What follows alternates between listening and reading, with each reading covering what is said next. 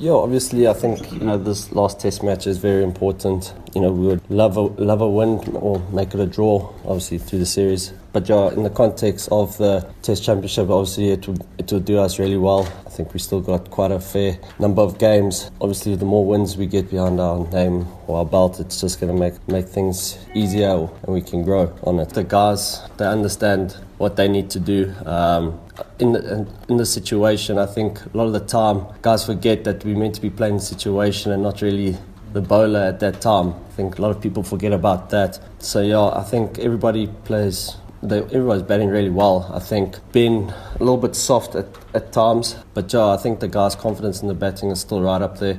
We just need one guy to go really big and a couple of guys to help just cash in where they can. And yeah, I'm sure we'll be alright.